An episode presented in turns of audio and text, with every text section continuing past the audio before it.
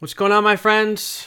Welcome back to the podcast, The What If Project. My name is Glenn. I'm your host, and this is episode number 192. And it's a good thing that you tuned in today because we're talking to Matthew Fox. Matthew's been on the podcast before. It was Easter of 2020, and he came on to talk to us about resurrection and all different sorts of things, creation, spirituality. And today he's on the show to talk to us about Julian of Norwich, who was a saint who lived during the times of the bubonic plague. And the subtitle of the book is Wisdom in a Time of Pandemic and Beyond. And so what Matthew masterfully does in this book is he takes a look at Julian and her teachings, the life that she lived in the midst of a terrible plague, and takes what we can learn from her life then and shows us how to layer it onto and apply it to our lives today in the midst of the COVID-19 pandemic and life beyond that and life beyond this moment. And really, really good stuff. We have a really good conversation. And the last question I asked him, I'll just give this little teaser to you. I asked him really on behalf of parents out there because we have a toddler who's going to be 5 in March. But when the pandemic started in 2020, she was 2. And so she made a comment to me the other day, my daughter. She said, I don't remember ever going into a store and not wearing a mask. Like, I don't remember that. And, she went from being really connected to people and, play dates, all the different things, to obviously when the pandemic hit. And now things are starting to kind of mellow out a little bit, but things haven't been the same. And so I said to him, kind of on behalf of parents, can you speak to parents out there who are in this situation where, they had kids when the pandemic started who are really, really young, who probably don't remember very much from back then, but now that they're a few years older, it's just very complicated. And so talk to us about that. And he has some really wise, very sage-like advice to share with us. So I hope that you will benefit from that as much as I did. I'll put all the links to his stuff in the show notes, along with Patreon, Buy Me a Coffee, 2 places to go to support the show financially. So if this has encouraged you, inspired you, pushed you forward in your faith, 2 places to go to support it. Also, music today is from Young Citizen. In every episode for the rest of the year will be his music. He's doing some really great things in the Charlotte area with the community, with the youth. He's a hip-hop artist. And I really appreciate him and his work. So head over to Spotify, Apple Music, all the places. Show him some love. Pass around the music. And go buy my book, Amazon.com, Rethinking Everything. It's my spiritual journey from black and white thinking to a world of color. It released on January 25th. It's sold, it's sold like 100 copies or something like that. And it's good. I love it. I enjoyed it. It was a lot of fun to write.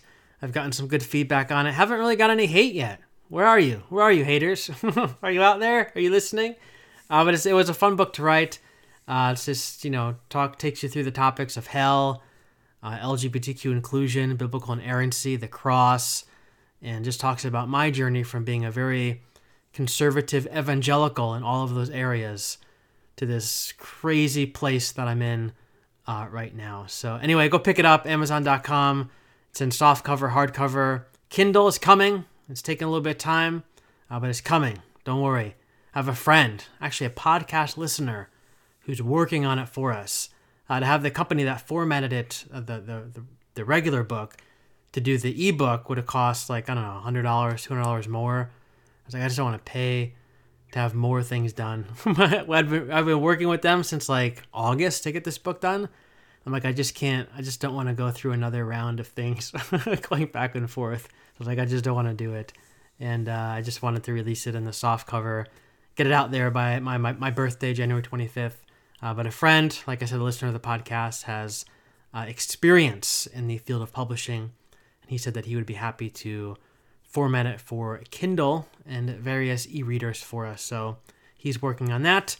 It'll be in your hands soon. It'll be available for you to purchase on Amazon soon. Anyway, all that to say, my friends, episode number 192 with the great Matthew Fox. Enjoy. I just want to get right into it. Yeah. Technology taking over the mind state. Conversations thinning out, just called a bad case. Then they base it off a character, a bad trait. Ain't no way to take it back, cause now it's too late. And so they say, it's our own fault. Make our own decisions. Precisions took a void, not the right visions. Feeling so annoyed, no kids outside playing. They inside with the toys. Back in the day, I used to play into the streetlight song. Played up in the woods, I found my way back home. Both sets of friends moved, now I'm all alone.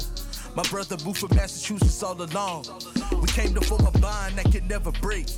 Friendships. Hey everybody, welcome back to the podcast. Today we're sitting down with one of my favorite writers and thinkers, a repeat guest, one of my favorite people to talk to, Matthew Fox. So Matthew, welcome back, my friend. It's an honor to have this time with you. Thank you, Glenn. Glad to be with you again. Thank you. So you sent me some books in the mail, you and your assistant, Dennis, of which I'm extremely grateful for. And one of them I want to talk to you about today is Julian of Norwich, subtitled Wisdom in a Time of Pandemic and Beyond.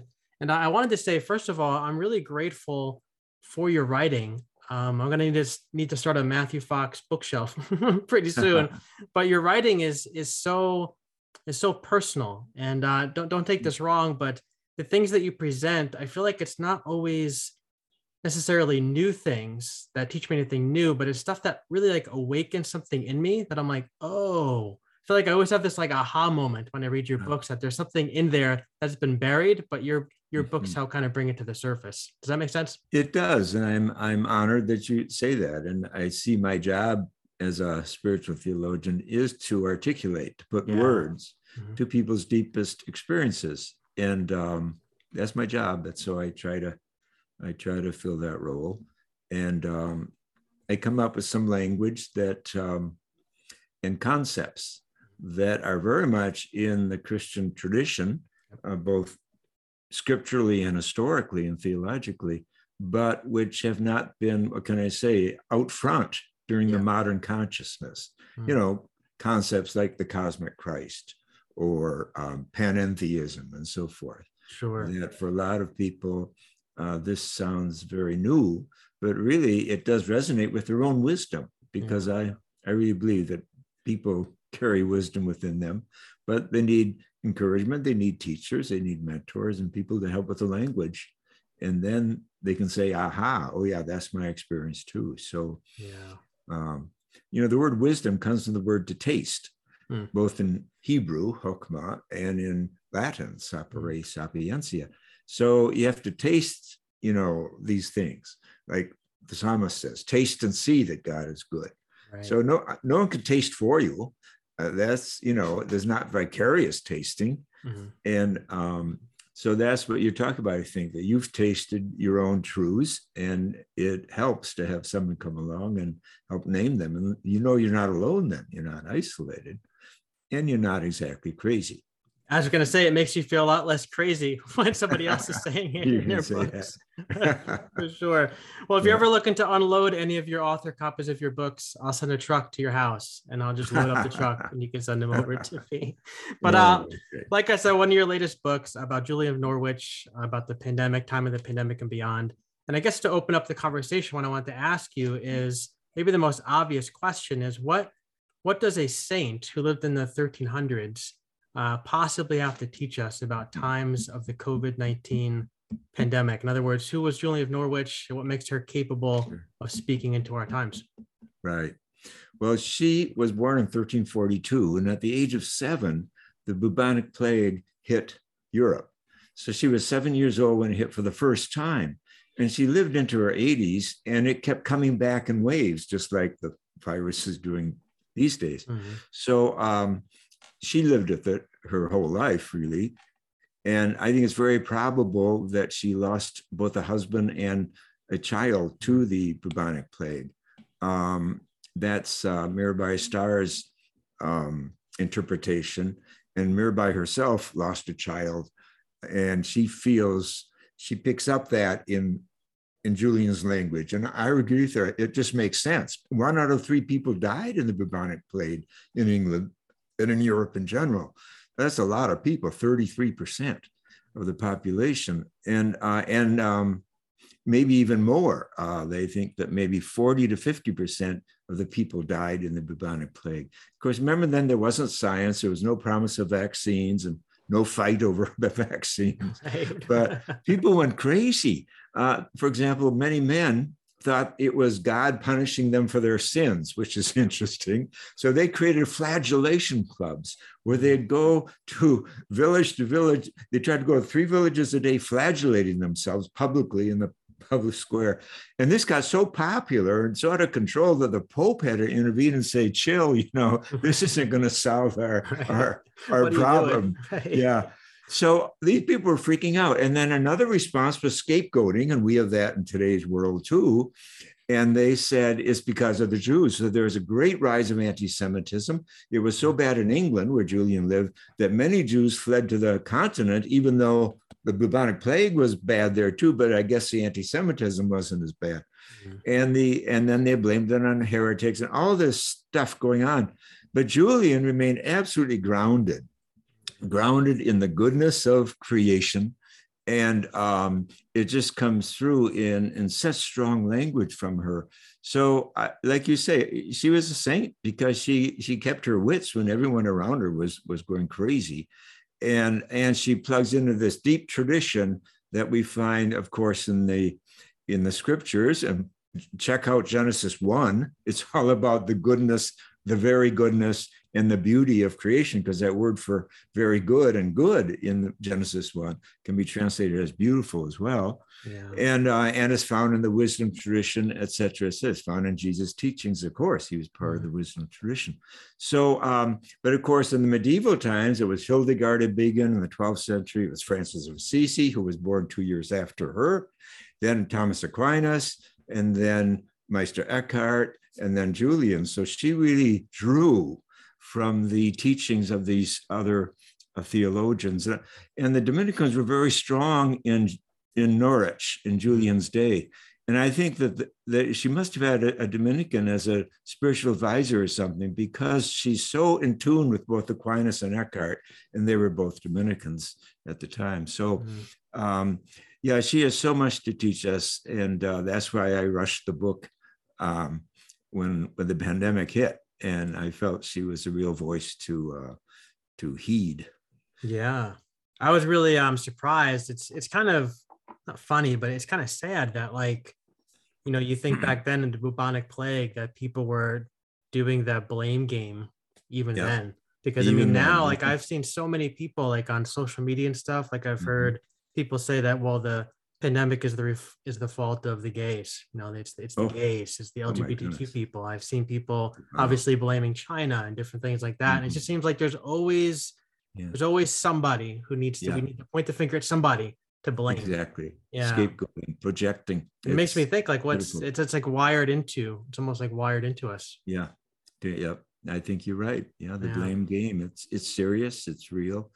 And of course, a lot of it is envy too. Yes. I mean, especially you want to shoot down other groups that you presume are you presume the grass is greener on their side than on yours. But the truth is, you know, the grass is pretty brown in a lot of places today, thanks to climate change. Yes. And so I think that's part of it, though. I'd never underestimate envy. Yes. It's a powerful force in the world, unfortunately. Yeah. Now, the section of the book that really impacted me the most, likely because of where I am in my own spiritual journey, was chapter 3, which is called Nature and God Are One.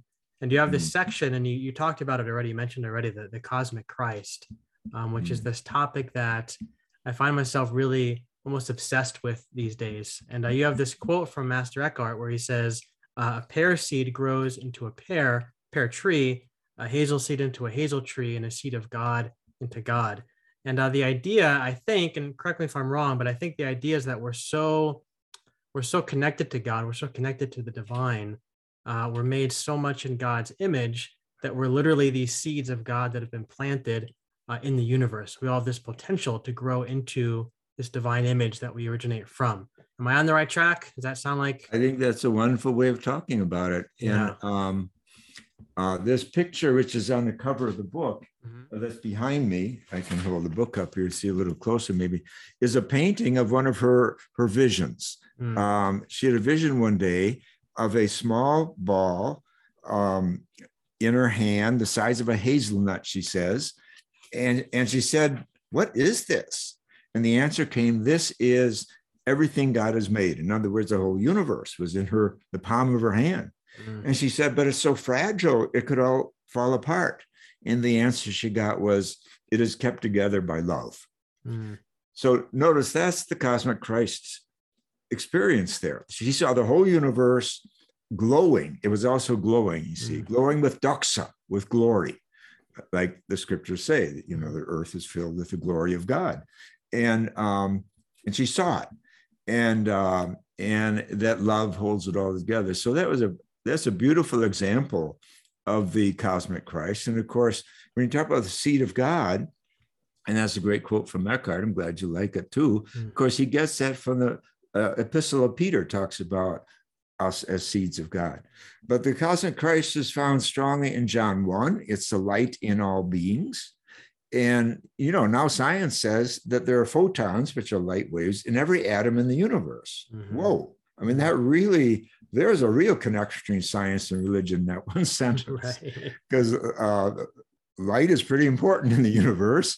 And it's very special, especially when it's incarnate light, when it takes on flesh, as it does on our earth with all the creatures and ourselves included. So, you know, some people think, oh, cosmic Christ is some 20th century idea from Thierry Chardin or something. Well, it's true, he recovered it. But in fact, it's in our oldest scriptures. It's in Paul, the first Christian writer. He talks about the cosmic Christ and how all things, it keeps all things together in the universe. And so the early Christians had this cosmic experience about the Christ that it lit up the world for them, quite literally, and it gave them courage. And the rest, but so much religion in the modern era has been, what should I say, reduced to psychology and to God and me, and am I saved? Now that's directly related to Julian too, for this reason. Thomas Berry, the great geologian, says that the bubonic plague killed creation spirituality in the West. Why? Because it introduced fear of nature, fear of death. And that became the whole thing after the 14th century. The whole religious agenda was, am I saved? Am I going to heaven or hell? And that's what Protestants and Catholics fought about in the 16th century, 17th, well, right up to the 20th century. You know, saved by works or by grace or by this church or that church or whatever. And but that's not the primary message of the Bible. As Jews say, they've never heard of original sin. Jesus never heard of original sin. And so the Bible begins with page 1 of Genesis that never mentions sin. It's about the beauty of being here, the beauty of the universe, the goodness of being here, the very goodness, as the chapter ends, of being here. So this is how you got to begin to solve the problem of sin and mistake and failure and envy and all these other realities that certainly we're good at. I mean, we're really good at. As any other species planning to blow up the world, either through nuclear bombs or climate change and pretending it's not happening and all this. I mean, we're pretty special. Yeah. Unfortunately, unfortunately, exactly. So, if you had to give us, like, you gave us a little bit of an overview there of the cosmic Christ, but I think that term I've noticed is very new to a lot of people who are kind of hovering around the What If Project. Is kind of new language. If you had to really kind of nail down for us, what is the cosmic Christ? Because for me, in my tradition growing up, Christ was essentially Jesus's last name. And I mean, it just meant that he was the Messiah. That's pretty much it. And so it took me a long time, I think, to really develop a little bit of language for the cosmic Christ. But how would you kind of really define that for listeners? And then what does it have to do with life in the pandemic specifically? Well, it is about the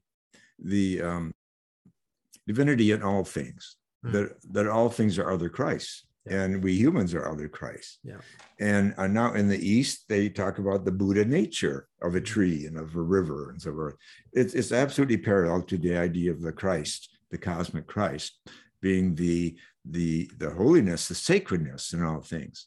Mm-hmm. And that's so important because, like Thomas Berry says, we're not going to solve the ecological crisis if we don't return the sense of the world as sacred, of the universe as sacred, and of ourselves as sacred. We are all, and Eckhart develops the cosmic Christ profoundly, Meister Eckhart in the 14th century, just before Julian.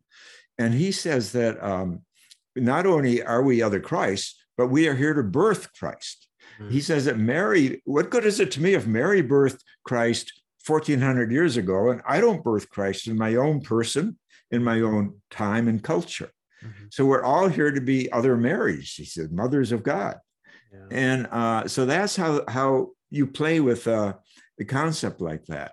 And it's brilliant. So he would say, for example, your podcast, mm-hmm. is something you've birthed. It's another Christ. If you're doing good work, Christ kind of work, Matthew 25 in the world, which you're striving to do, mm-hmm. get some truth out and some teaching about what love is in the practical world.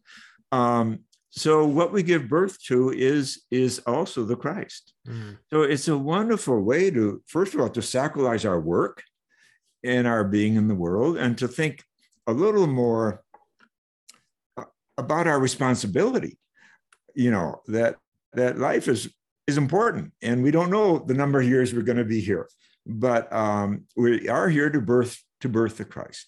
And Eckhart compares the Annunciation story, you know, the angel telling Mary, mm. you know, that you're going to bring, he compares that to the artist in all of us, that we are being visited, if you will, by the angel, and being told that we too are here to birth the Christ in our time, in our culture, with all its problems, just as Jesus' culture had plenty of problems too. He took on an empire in his day, as we know, and he took on a religion, his own, and tried to renew it.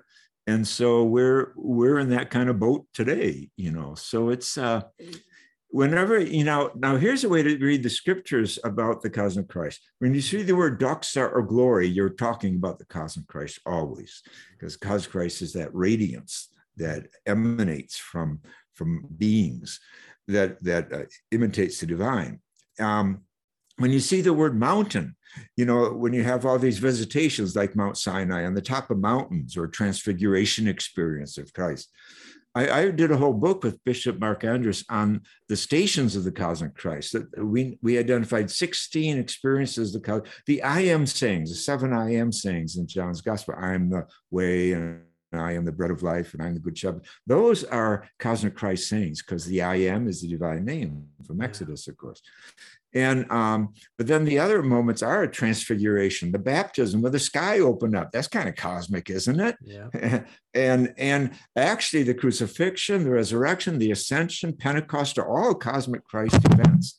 All the great events in the Christian liturgy or season, feast days of the year, are cosmic Christ events. Mm. And you know, we have some left brain scholars saying, oh yeah, but Bethlehem and all that nativity story wasn't historical. Well, that's not the point about religion. Isn't meant to be a story. Religion is dumb history, boring history book.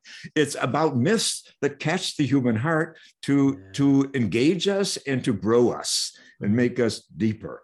And those stories do, you know, what the left brain theologians tell us, those stories capture the human heart. And you don't have to be a Christian to be captured by those amazing archetypes. They're awakened and aroused by the Christmas story or by any of these other stories you see. And of course, Matthew 25 is the cosmic Christ because it's Jesus telling us, the historical Jesus talking about it. You see another person in trouble. It's not just that person. Nothing's literal. I'm that person. I'm not just Jesus talking to you. I'm that person. I mean, that's mind-blowing. And it's the best summary of what compassion is that the human race has ever come up with. Yeah. So Matthew 25, you know, stands out because there's the Jesus talking about the cosmic Christ. Mm. We're not just one another. We are other Christs. Even when we're suffering, we're other Christ. Yeah. So that's a brief take on the cosmic Christ, and Julian got it. And you know, she talks about the goodness of nature. She says God is the goodness in nature. So everyone else is freaking out about nature, and she's talking about God is the goodness in nature. And the goodness in nature is God, she says. And nature is God, she says. So the split that Augustine had, who was so dualistic, between nature and grace is utterly melted in Julian. But she's not standing alone. Right before, Eckhart had said that nature is grace. Mm. So she's really building on that. And of course it is, you know, you bring your first child into the world. Is that a grace experience or what? I mean, I've never met anyone who doesn't talk about that as a mystical experience. Yeah. And of course, nature is grace. And it's a pity that people like Augustine kind of took the reins in Christian theology for hundreds of years, because in his century, remember, Christianity took over the empire. Mm-hmm. And so to run an empire, you got to introduce something like original sin to get everyone in line. That's right. And join the army in the name of Christ. And then you run with this dualism of spirit versus matter. And Augustine said, spirit is whatever is not matter. Yeah. Now, that really makes life dull. Yeah. Now, Aquinas, who's part of this creation tradition, says, no, he says, spirit is the elan, the vitality in everything. Yeah. A blade of grass, a tree, a horse, yourself, that's spirit. There's not this division between matter and spirit. And now today's science is saying that light, that matter is frozen light. To me, that's an ultimate melting of dualism, because light is the most common name for divinity in the scriptures and in other world religions. And Christ saying, I am the light of the world and all that. So now here's science saying, hey, you know, there's all matter is light. Now there's a lot of matter that isn't light. I mean, there's a lot of light that isn't matter, but that light has taken on flesh, literally. That's astounding. And of course that feeds right into the Christian idea of incarnation, that God becomes flesh. And, so anyway, there's just some wonderful, or say, synergies going on today between science and spirituality, and to make science an enemy of God or of Christ or of the scriptures or even our Christian tradition. I mean, all of our great teachers over the centuries have tried to relate whatever the science was in the day to what they're receiving as a message from the scriptures. So anyway, Julian was right on target on so many things. Yeah. So what is that then, like the cosmic Christ, this idea, what can that do for us in the midst of a time of pandemic and beyond, like the subtitle of your book says, like, why is that so key for us to grasp in these times? Well, it resacralizes everything. It resacralizes everything. Yeah. And as Berry says, that's the number one issue in dealing with the environmental crisis. Yeah. But you know, the coronavirus and the many viruses to come, I think they're directly related to climate change. Because, I mean, the understanding is, it's not 100% proven, but that this particular virus came from a bat, right? In a market in China. And why are we getting bitten so much by these rabid animals and so forth? Because we've been encroaching on their lands. That's why. And you know, we have so taken over the planet that we're encroaching.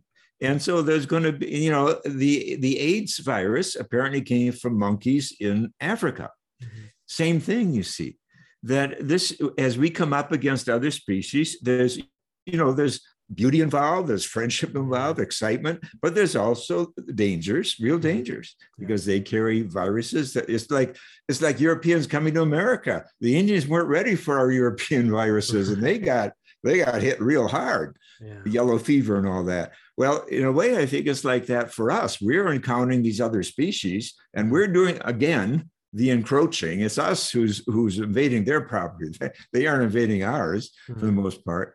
But so I think even that is part of the climate change is part of our waking up to how we are meant to be responsible members of this web of creation.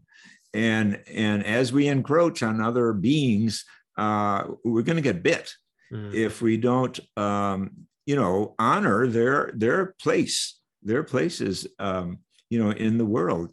Hildegard of Bingen wrote about this in the 12th century. She said, we are part of a web of creation, but if humans in our greed break that web, interfere with that justice of the web, that because the web makes a whole, that God will allow creation to punish humanity. Yeah. It's not that God is coming at us, but creation is coming at us because we're breaking the rules. Yeah. And so I think that's a big lesson about the pandemic. But again, Julian herself, you know, lived as an anchoress, which was a ritualized ceremony in the medieval church, where she was literally bricked up into this little room, which was adjacent to a church. And she lived there the rest of her life. She took a vow to die there. And so she chose the isolation that, of course, the pandemic has forced upon us for 2.5 uncomfortable years now. But I think, obviously, there's something to learn from that, that the introspection, you know, to look more inward and also outward. Now, she was not just there alone. She had a window on the world and on the marketplace there in Norwich. And in fact, there was a river just 2 blocks down from her window. So no doubt sailors came, because she had a window and she would counsel people there. There's no doubt to me that sailors would come up at 2 in the morning, drunk, some of them drunk, and seek her advice of it. She was very, very grounded. And I think that's one reason why. She was definitely involved with other people. She counseled them and so, and she wrote this book. Her book is the first book ever by a woman in English. She invented a lot of English words, like the word enjoy and the word wanting, O-N-E-I-N-G. Those are words of hers, but many others she invented. She's the first woman to write a book, and that took a lot of chutzpah and trust and confidence, because it was a new thing to do that. Sure. Now, her book wasn't published for 300 years, which is, as I say, a long time to wait for your first book review. Right. She was a woman. Yeah. But, you know, we should give her credit. She's one of the founders of the English language, really, in that regard. Yeah. I love that you said that, you know, the cosmic Christ is kind of seeing the kind of the goodness, the glory, the radiance in every human being and every created thing. And I think that, you know, pigging back to what we said earlier about that blame game, I think that it makes it much harder to blame people for the pandemic, right? To point your finger at LGBTQ people, to point your finger at China, to point your finger at this and that, whatever, when you're looking at other people as the Christ. When I can see the Christ in you, it makes it very difficult for me to point my finger at you, because I see in you what I see in myself. And like you said, that creates a sense of oneness, a sense of connectivity between us. Absolutely. Very well said. And also, I think it opens the door to what I call deep ecumenism, that you look at Jewish people, you look at Muslim people or Buddhist people, and you look for the Christ there, if you will. You know, the commitment to morality, to justice, to compassion. And all of their religions teach these things. You know, Christ is not the only one who taught these things. In other words, you look for what we have in common that's important and beautiful, not what separates us. Yeah. And then you come to a point where you can celebrate the diversity. And the same is true with, you know, as you say, LGBT people. People are different. There's diversity, and there is in all God's creation. It's obvious. And for one thing, we now have counted 464 other species that have gay and lesbian populations. Yeah. So are they sinners? Right. We got you know, porpoises, and we got goats, and we got dogs and cats, and we got penguins. Yeah. I just read an article the other day about 2 gay penguins been hatching an egg together in some zoo. I think it was New York or someplace, and the new penguin came out just fine and so forth. So God mad at that too.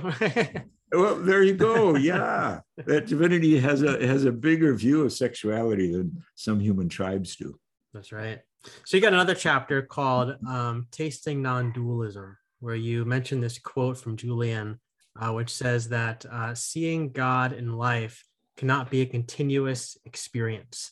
Then you talk about how work kind of has to balance out and ground our times of breakthrough, because we kind of go nuts if we just were on a spiritual high 24 hours a day. But maybe talk to us a little bit more about this finding a rhythm where you kind of move between highs and lows, but yet, you know, you're disconnected from God, you feel connected to God, disconnected, but yet you maintain your peace the whole way through. Because I think most people would agree with me that the pandemic has been a series of highs and lows, especially if you track with the media and things like that. It feels like every day is different. My emotions are all over the place. So maybe talk to us about that, this idea of tasting non-dualism and just kind of what that has to do with our ups and downs.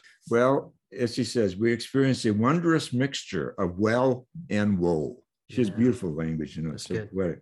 Yeah. And there's cause for mirth and cause for mourning. Mm-hmm. So this is what the mystics call the via positiva, which is the experience of the God of joy and delight and wonder and beauty, and the via negativa, which is sometimes an experience of silence, which is, of course, utterly neutral and powerful, but it can also be the experience of grief and suffering.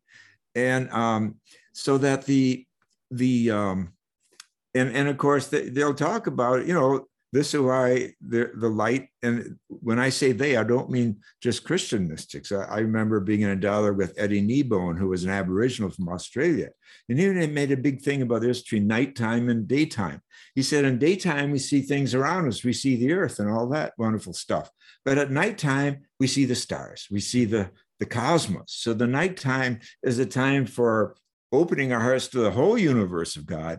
And the daytime is for these particular things that are every day and coming at us, and many of them very beautiful.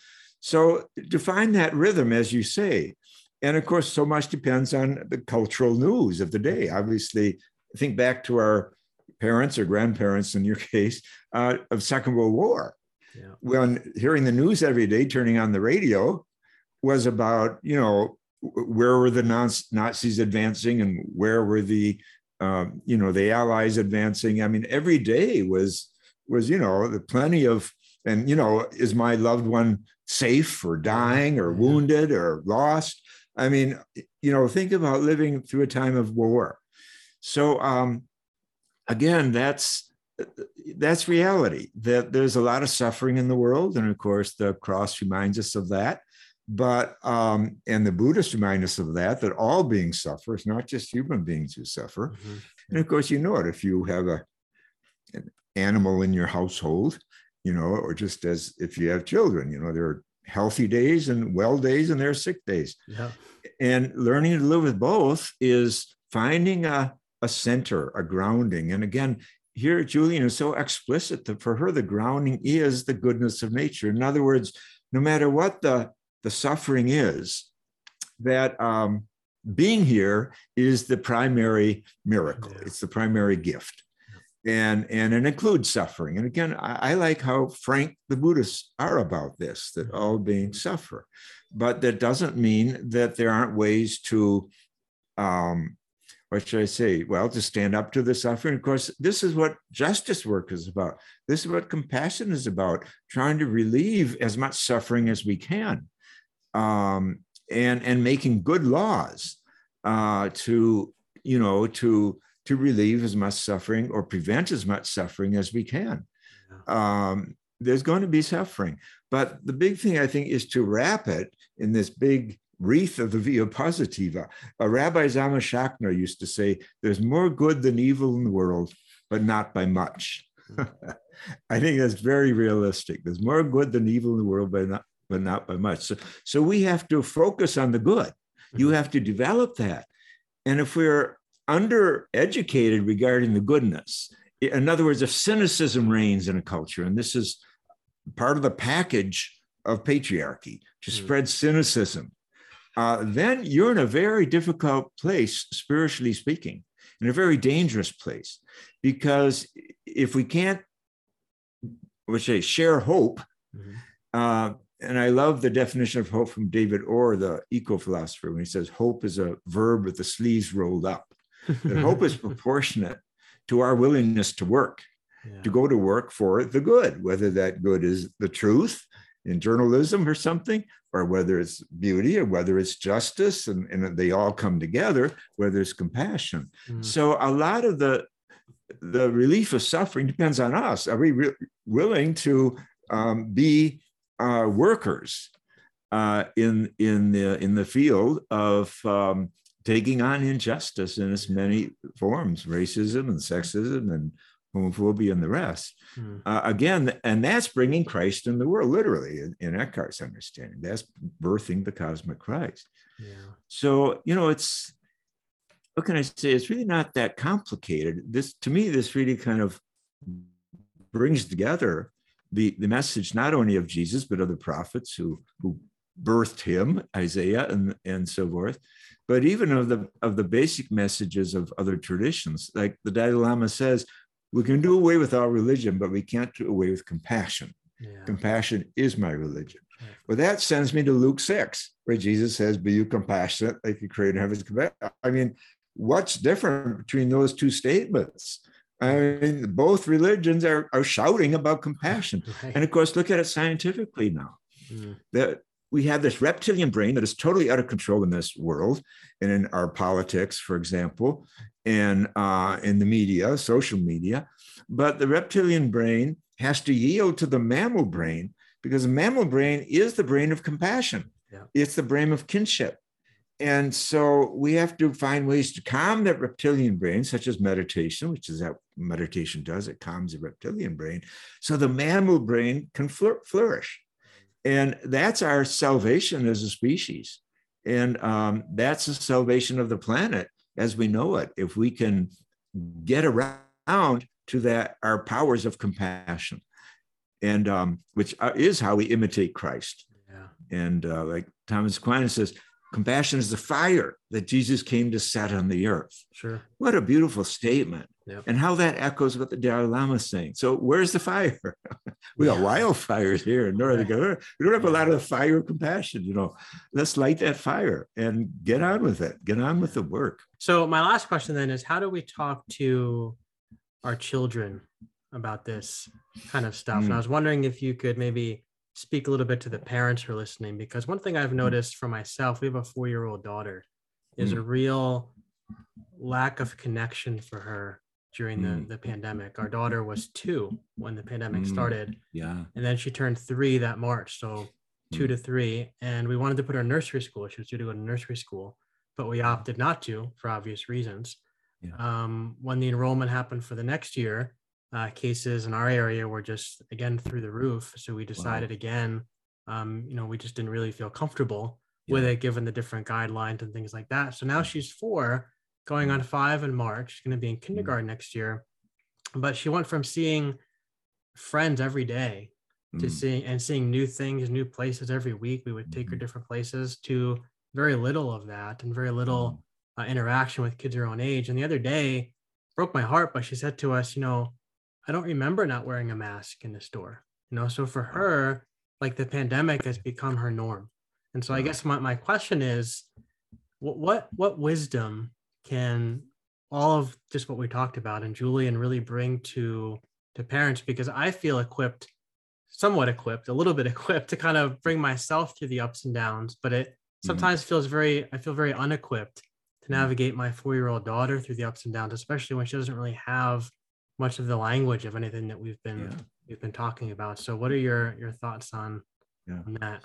Well, that, first of all, I just want to commend you for the question and the story you just told. It's very, very piercing, very powerful. And I'm sure you're not alone, as you say, of so many parents undergoing this.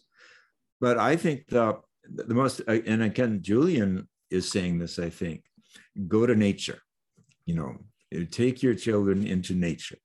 And if you can arrange for a pet or pets, or you know, that nature is there still, and it is still, you know, mostly benign. So I think the return to nature is really important. And an example would be gardening. You know, take up gardening with your kids, and teach them, you know, where plants come from and all that, and the wonder of it, and how they grow, like they're growing, the kids are growing, and so forth. You know, and then of course the sky, and of course the new telescope, the Webb telescope. That's very important. You know, opening up Father Sky, and how exciting this can be, and of course what Hubble has taught us about Father Sky, and about the mystery of our arrival as humans and the arrival of the Earth, you know, the history of the universe. Sure. Insofar as these children can understand it, and they can understand a lot of it. You know, it's a great story. It's a great creation story. Yeah. And so I think that's an invitation: plants and animals and nature. And you know, you can go there with or without masks. You know, to stay away from other people. Yeah. And don't underestimate the friends that children can make with the more than human ones, the more than two-legged ones. Yeah. I think that would take on special meaning in a time like this, and it's safe. And also it will ground them in an eco awareness that is going to be part of their entire life, obviously, how they're going to be voting 10 and 20 years from now and so forth. And so I think that's important. And of course, also what we've lost for a lot of people is, of course, the celebration and gathering that we call church. That's missing also. And so, of course, some things can be done online, but of course, it's not nearly enough. So I turn to the other forms of nature. And but if you can find, you know, some friends in the neighborhood where they wear masks, then they can still get together.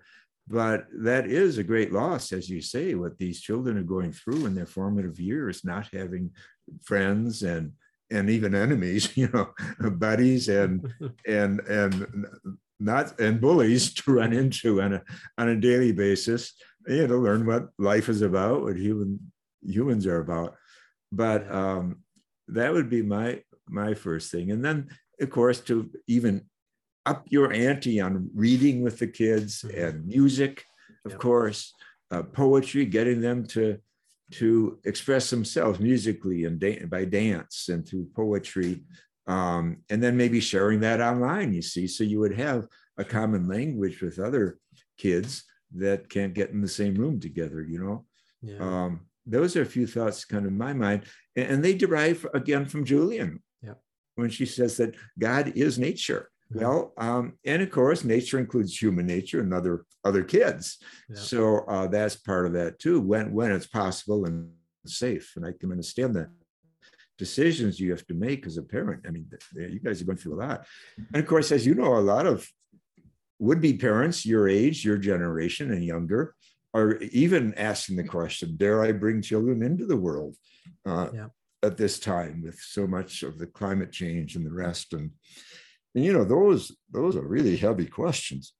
But I know they're going through a lot of people's minds, a lot of couples' minds, and it just shows the gravity of the time in which we're living. But we shouldn't, as adults, as you say, I know you're striving, and others, we don't want to fall down the rabbit hole of despair and cynicism, because that's cheap, it's easy, and there's a lot of it. And people are making money on it. I know people who are holding retreats and writing books about it's all over for the human race, so let's just drink and be merry or something. There's a group in Berkeley that meets every month. It's like a church. They meet every month to talk about how they're not going to do anything about climate change because it's all over anyway. You know, it's, you know, that's a rabbit hole. And so people like yourself who are trying to do something and awakening yourself and others, you also have to stop and ask, you know, what are your spiritual needs? Where can you get them? You know, and nature will always be a source because nature continually blesses us, even though there's also plenty of problems too. But my point is that to learn to pray, to learn to meditate, contemplate in nature, listen to nature. And this is an opportunity for us European types to get deeper into the truth and the wisdom of indigenous people who have never forsaken the prayer of the earth and of the body, and have never succumbed to reading prayers and calling that prayer, you know, from a book. You know, that prayer is about the heart. Yeah. Take your heart into the woods, take your heart to the sea, take your heart to the fields and to the night sky and to the rising sun, and take your kids too. Let them see you praying in this context, in the sense of opening your soul.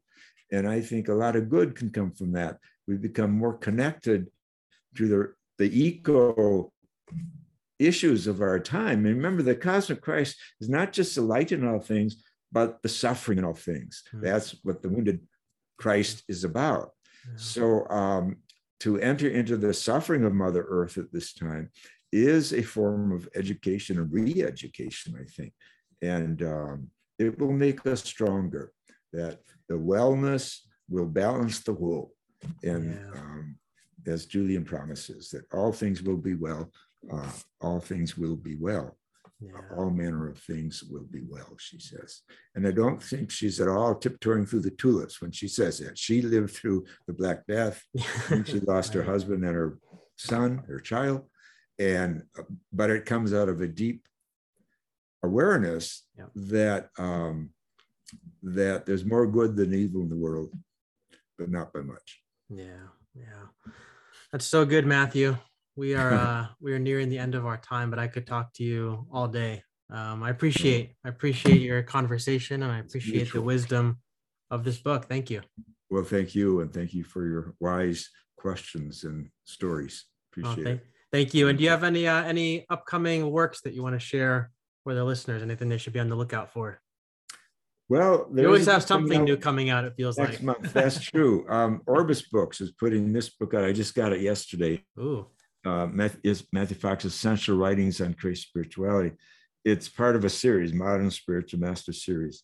They did Richard Rohr and Gandhi and Thich Nhat Hanh. So it's a collection of my works, and it was put together by a Jewish friend of mine, a scholar, Charles Barak, and he wrote the introduction, which is kind of something of my biography. But he did a good job. And that's coming out. I'm kind of excited because it's, especially for a younger generation, it's kind of a summary. Well, the Cosmic Christ, for example, is a section in there. And a lot of the concepts that we've talked about today and the mystics and about what Christ spirituality is really about. So I'm kind of excited about that. Yeah, that's coming out in March. That's excellent. Well, I'll be in touch and we'll get you back on to talk about it. That'll be fun. Great. That'll be fun. Great. Awesome. Well, thank you so much, Matthew. I appreciate your time. You bet. Thank you, Glenn. All right. It's your birthday. Make sure I'm always crying like it's Saturday. Better shake some things up like an earthquake. Can't get caught up in my feels, that's what they say. Oh, my mind keeps going on and I'm running. Can't make it stop and I can't keep ignoring. Holding my head, going crazy, it's stunning. It's 32. Ain't no stopping. Wish I had more days, you know how I go. New routine, always on the ball. Ducks in the row, levitating. Even regulating in my headspace. Meditating, just to keep me sane. Ain't no hesitation, oh yeah. Spin around the world, glad to be alive. Most my bros couldn't even make it past 25. Maybe it'd be smart to be more cautious. Focus on the wins than the losses. Going crazy, trying to figure out the causes. Think we smarter than the average, like we flawless. So focused, determined, I found my conscience. Unsolved, unlocked it, just turned the faucet.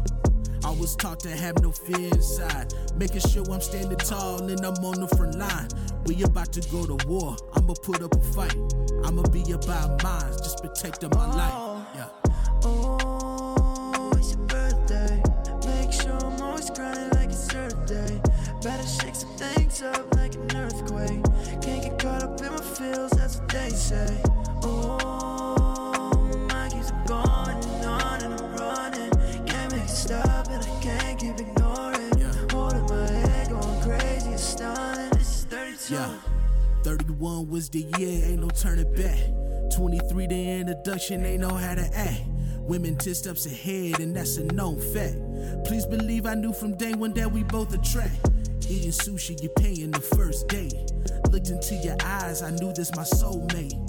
treat me like a king, make sure that I don't skate. You're the queen, take the throne, make sure that we all straight. Talk for hours till the sun come up, and you caught on to my tricks, so I ran out of luck. I'ma be right by your side like the sign on the truck. Always gonna be your protection and you won't have to duck. Yeah, years later decided to tie the knot. It's all about levels, we made it up to the top. On the platform, get ready, we taking off. We under one name, it's written up in the law. Oh, it's your birthday. Make sure I'm always grinding like it's Thursday. Better shake some things up like an earthquake. Can't get caught up in my feels, that's what they say. Oh, my keeps on and I'm running. Can't make it stop and I can't keep ignoring. Holding my head, going crazy, it's stunning. It's 32, so what we doing?